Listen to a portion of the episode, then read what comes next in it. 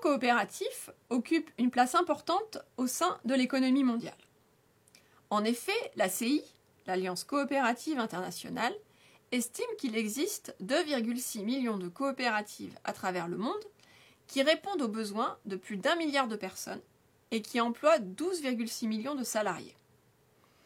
Notre recherche explore la question de l'attractivité des coopératives au niveau ressources humaines, c'est-à-dire la capacité de ces organisations à attirer des employés du fait des valeurs véhiculées par leur mode de gouvernance spécifique. Nous mobilisons la théorie du piophyte, selon laquelle les individus seraient davantage attirés par les organisations dont les valeurs et les normes de comportement sont congruentes avec les leurs.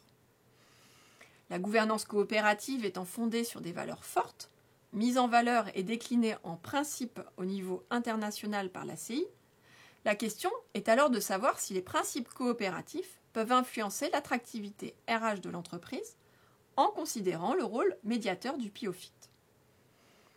Cette question est étudiée dans une perspective internationale.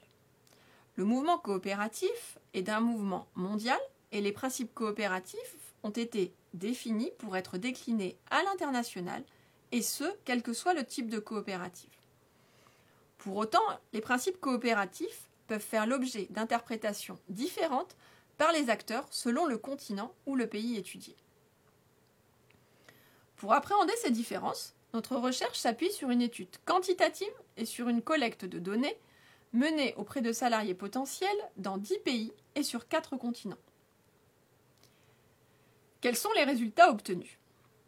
Sur l'ensemble de notre échantillon, il ressort que l'orientation envers les membres et les principes coopératifs tels que les pratiques démocratiques, le partage des bénéfices, l'ouverture sans discrimination et l'engagement dans le milieu créent une congruence entre les valeurs des individus et un employeur coopératif potentiel. Ce partage de valeurs favorise la capacité des coopératives à recruter sur leur marché. Ainsi, quelle que soit la zone géographique d'embauche, le fait de mettre en avant la nature coopérative de l'entreprise contribue à renforcer l'attractivité organisationnelle et à faciliter le recrutement des futurs talents. Pour autant, si les principes coopératifs permettent d'attirer les ressources humaines, le poids de ces principes dépend du contexte. Ainsi, dans les aires culturelles, comprenant des économies développées, c'est la répartition des bénéfices aux membres et l'engagement dans le milieu qui joue un rôle prépondérant. Alors que dans les aires culturelles composées d'économies émergentes, c'est la prise de décision démocratique qui sera valorisée par les individus qui considèrent un employeur potentiel, voire l'ouverture de l'organisation et l'orientation envers les membres dans le cas du continent africain. Ainsi, deux logiques de perception des employeurs coopératifs se dessinent.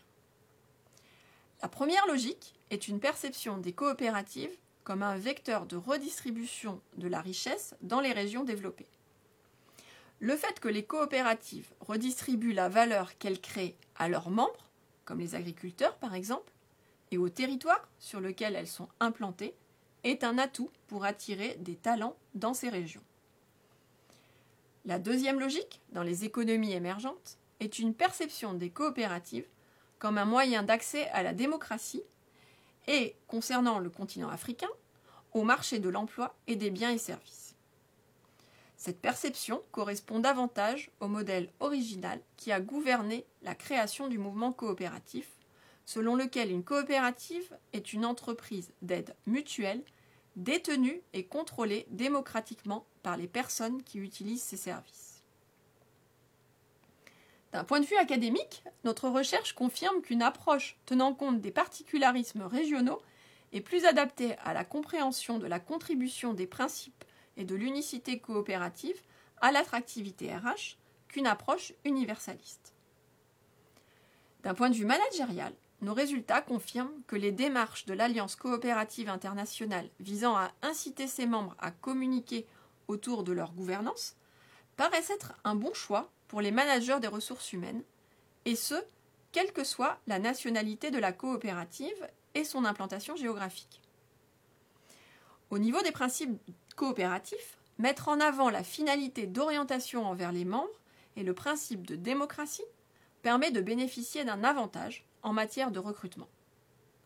Pour autant, si les coopératives sont présentes dans plusieurs aires géographiques, les managers ont intérêt à mettre en place des procédures de socialisation différentes et éventuellement à adapter leurs arguments de recrutement selon l'ère culturelle dans laquelle est implantée leur coopérative.